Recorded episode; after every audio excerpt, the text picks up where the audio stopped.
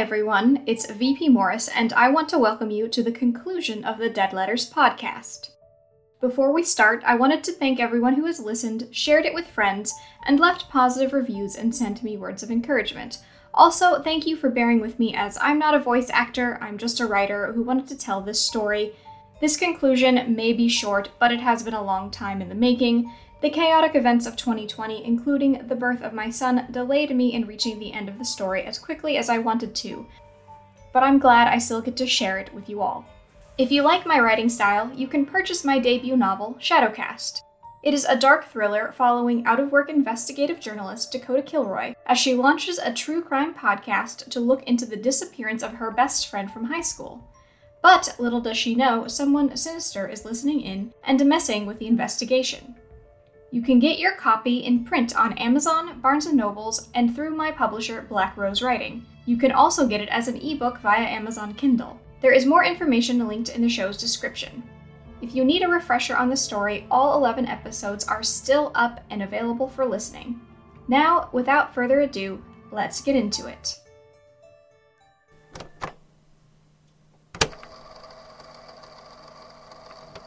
Okay, where was I? Right, I was at the asylum and I saw Charlotte for the first time in one of the most bizarre circumstances. Charlotte, is that you? Who else? She stared at me with intensity, her eyes whirling as if inside of each iris was a miniature tornado pulling me in. I took a step forward into the parlor to join her, but as I inched further into the space, the pristine floor rotted beneath my feet. The walls of the room peeled, and the chairs to my right collapsed into a pile of wooden bones, but Charlotte remained in her section of the parlor, clean and fresh.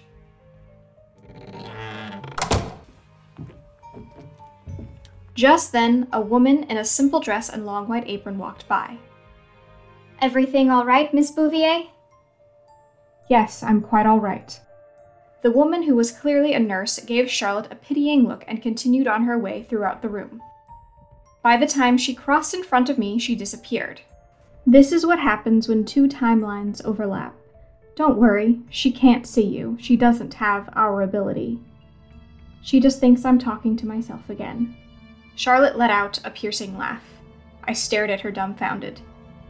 Does this mean I can see you, the real you, and this hospital and that nurse as if I was there in 1875?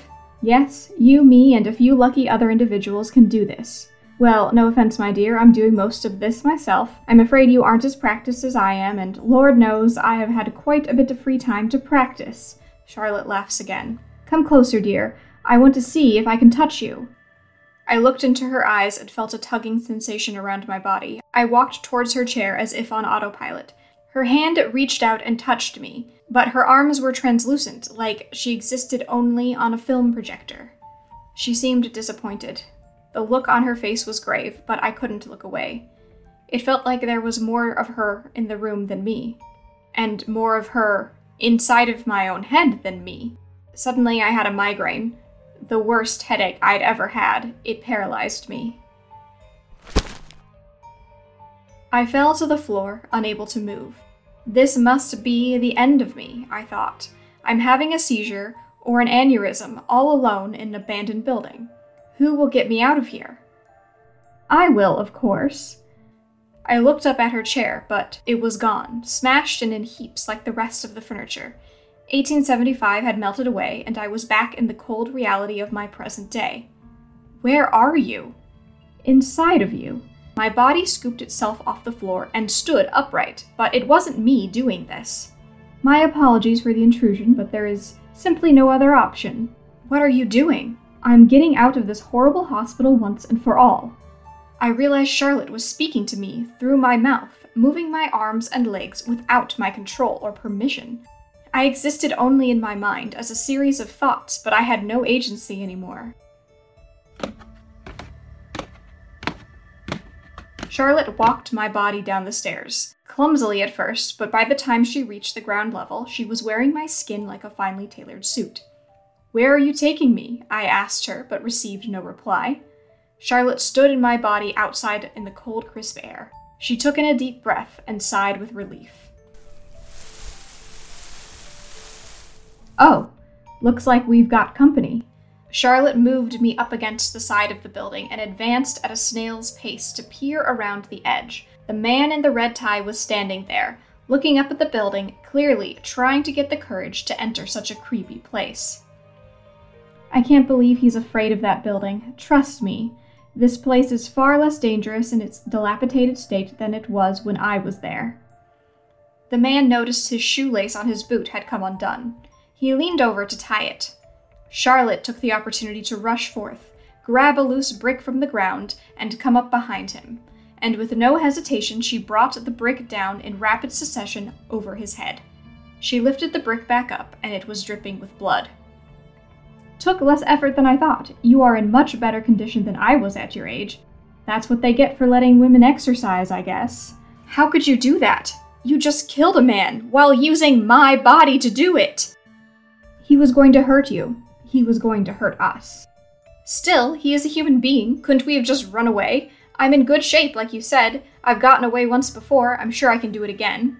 We could just make it back to my cabin and call the police.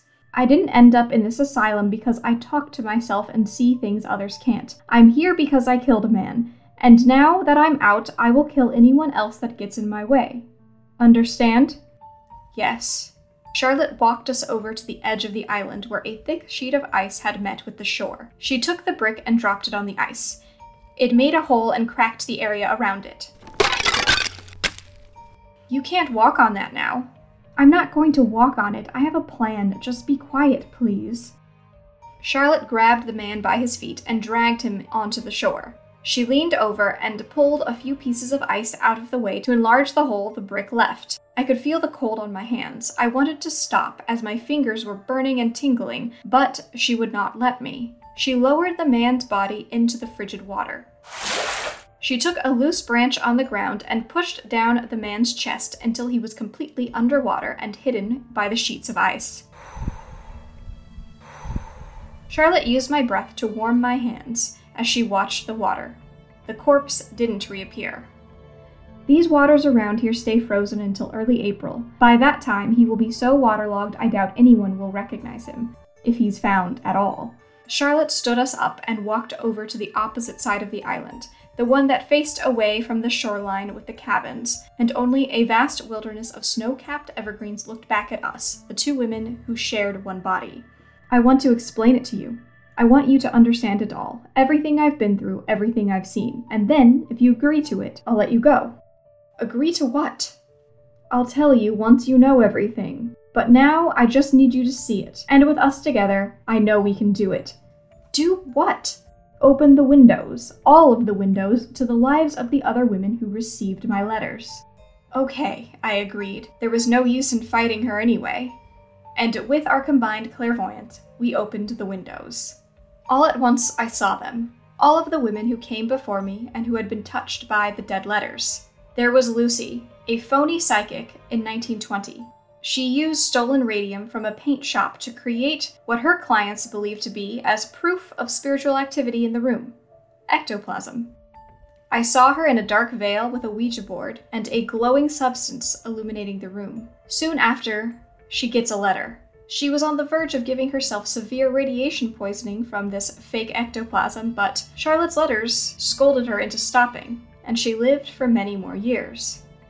Enough years to help out Camille, an abused and neglected housewife living in an aluminum trailer in 1953. I see her too, scrubbing pots and pans in a sink with a purple bruise swelling on one eye. Charlotte's letters not only saved her from a vicious attack from her husband, but helped her create a cleaning solution she was able to sell for big bucks. Charlotte saved Camille too, and she lived on to help June, a black teenage girl in the Bronx in 1970. Desperate to escape her difficult home life and the chaos of New York City at the time, she ran away to live on a hippie commune, as many young people did in the late 60s and 70s. But Charlotte's letters encouraged her to leave before the leader, a man who took her as one of his many wives, blew up the compound as he began to lose control over his flock. Thankfully, she was able to move in with her cousin, a successful jazz singer in California, but because they both passed unexpectedly in a car accident in the 80s, June was not able to deliver the letter safely to Heather. Yet, all knowing Charlotte somehow knew Heather's parents would be at that estate sale and buy the box containing the letters. I saw Heather as a young girl. Her and her brother are about to go surf, even though the letters warned against it. And there they were, surrounded by large orange jellyfish. I could feel the stinging on my skin and the panic boiling in my blood. It was like I was there, with her, experiencing it too. This was too much for me to bear. Please release me. Please, I begged her. I couldn't see what was around me, as Charlotte was still in control of my vision, but I knew a lot of time had passed as I received these visions. From what I could take in, the sun was now going down, the world around me was growing dark and cold. My hands, feet, and face were freezing, and my body was locked in place by her. I wanted to shiver, but her possession of me was so great that even my body's basic systems couldn't rebel against her. I understand now. I do. I see how important your work was. Please, let me go now.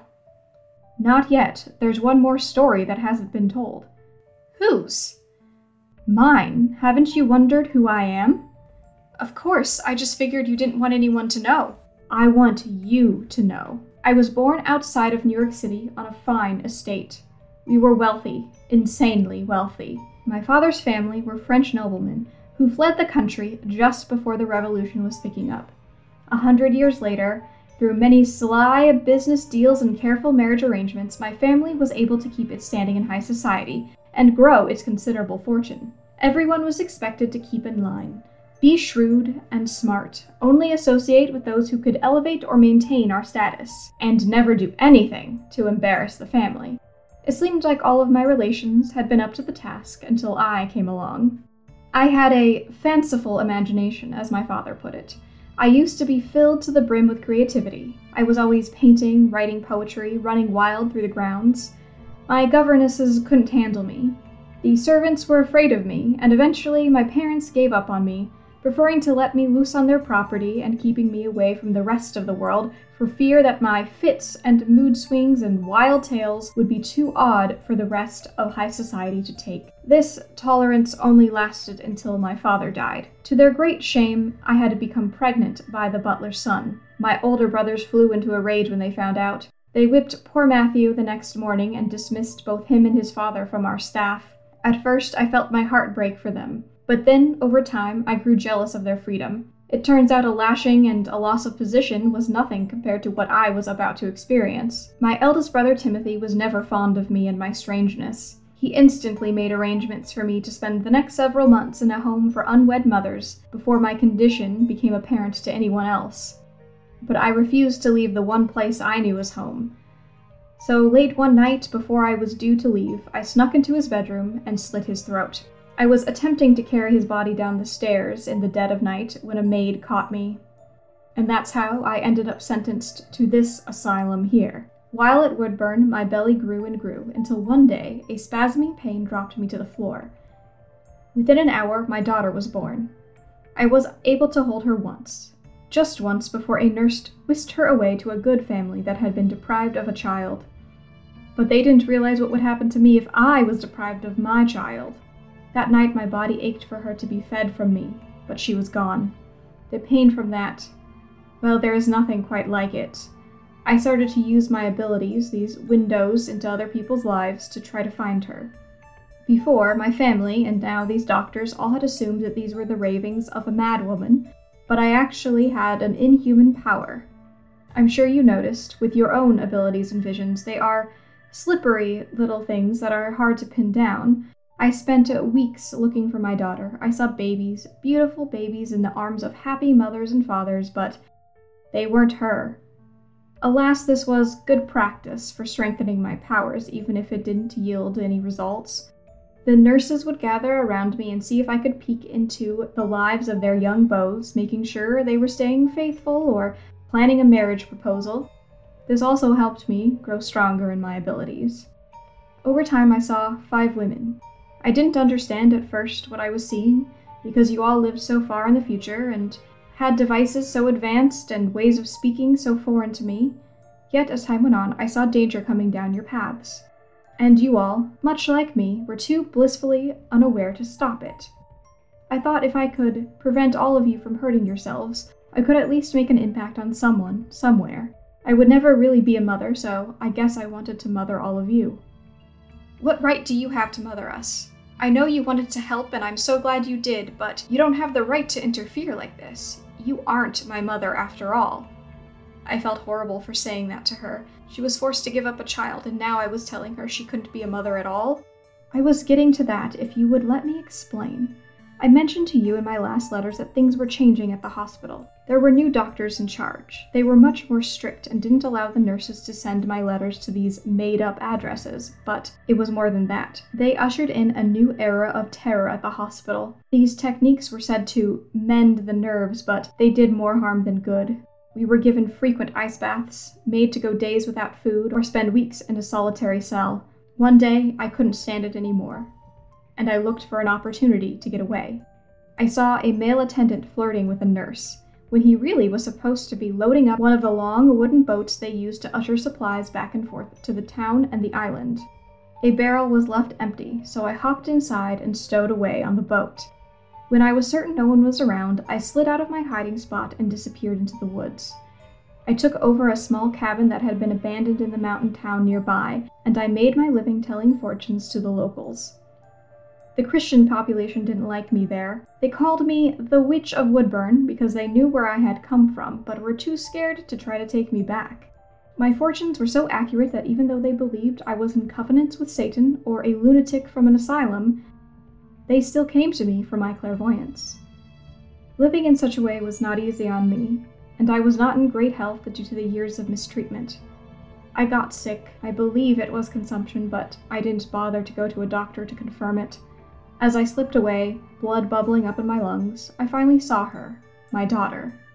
She was married now and had a little baby daughter of her own. And then, like lightning, I saw that girl grow up and go on to have a family of her own. And then that girl grew up and had her own family, and so on and so on until I got to you.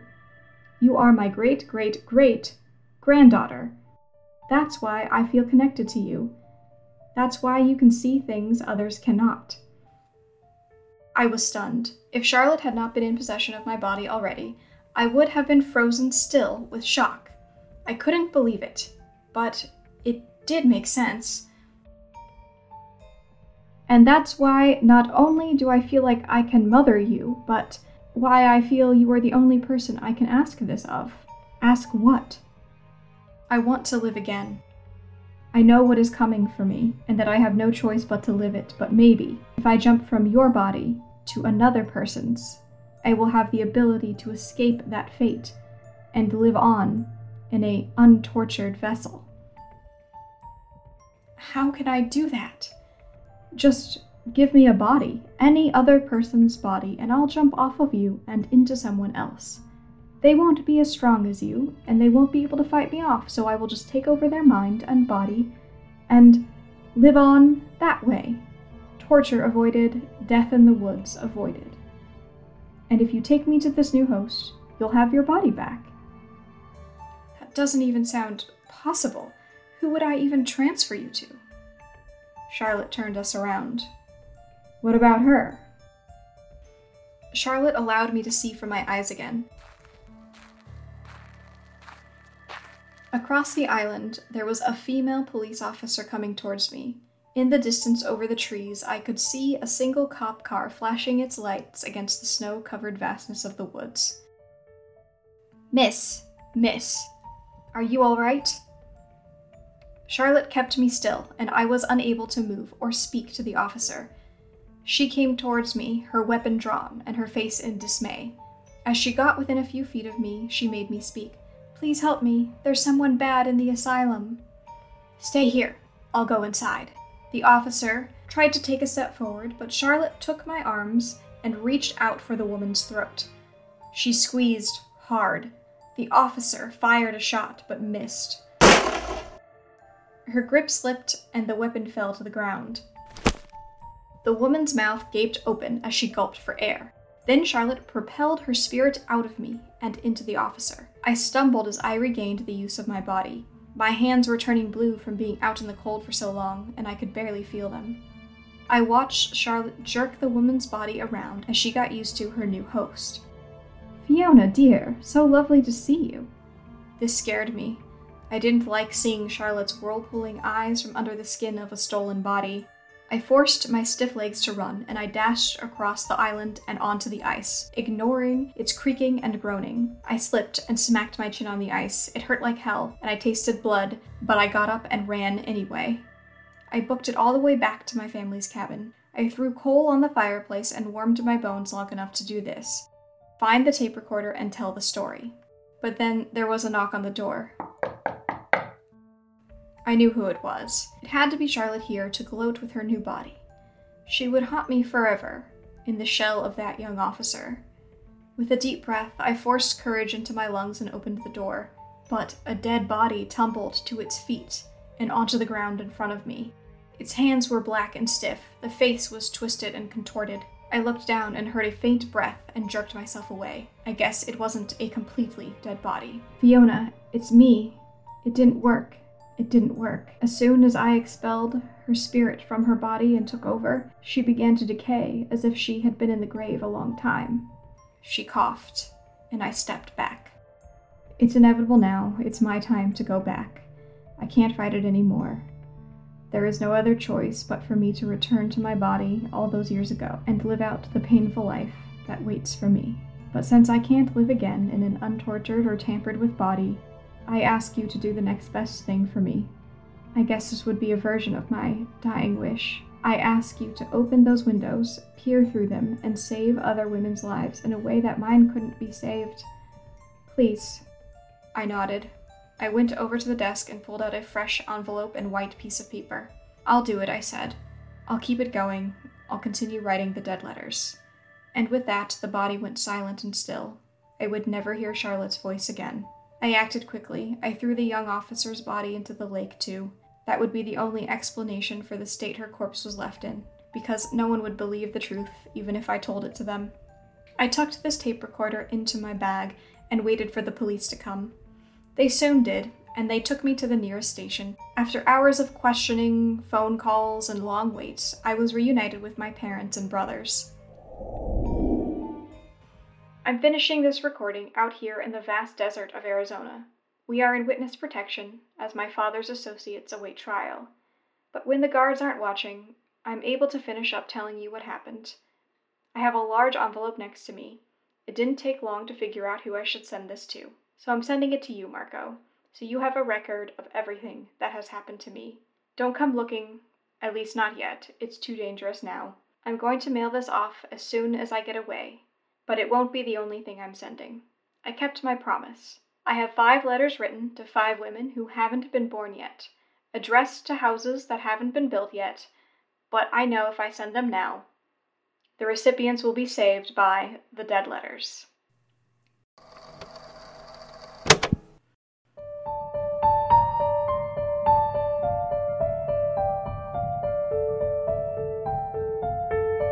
Thank you again for listening to the Dead Letters podcast.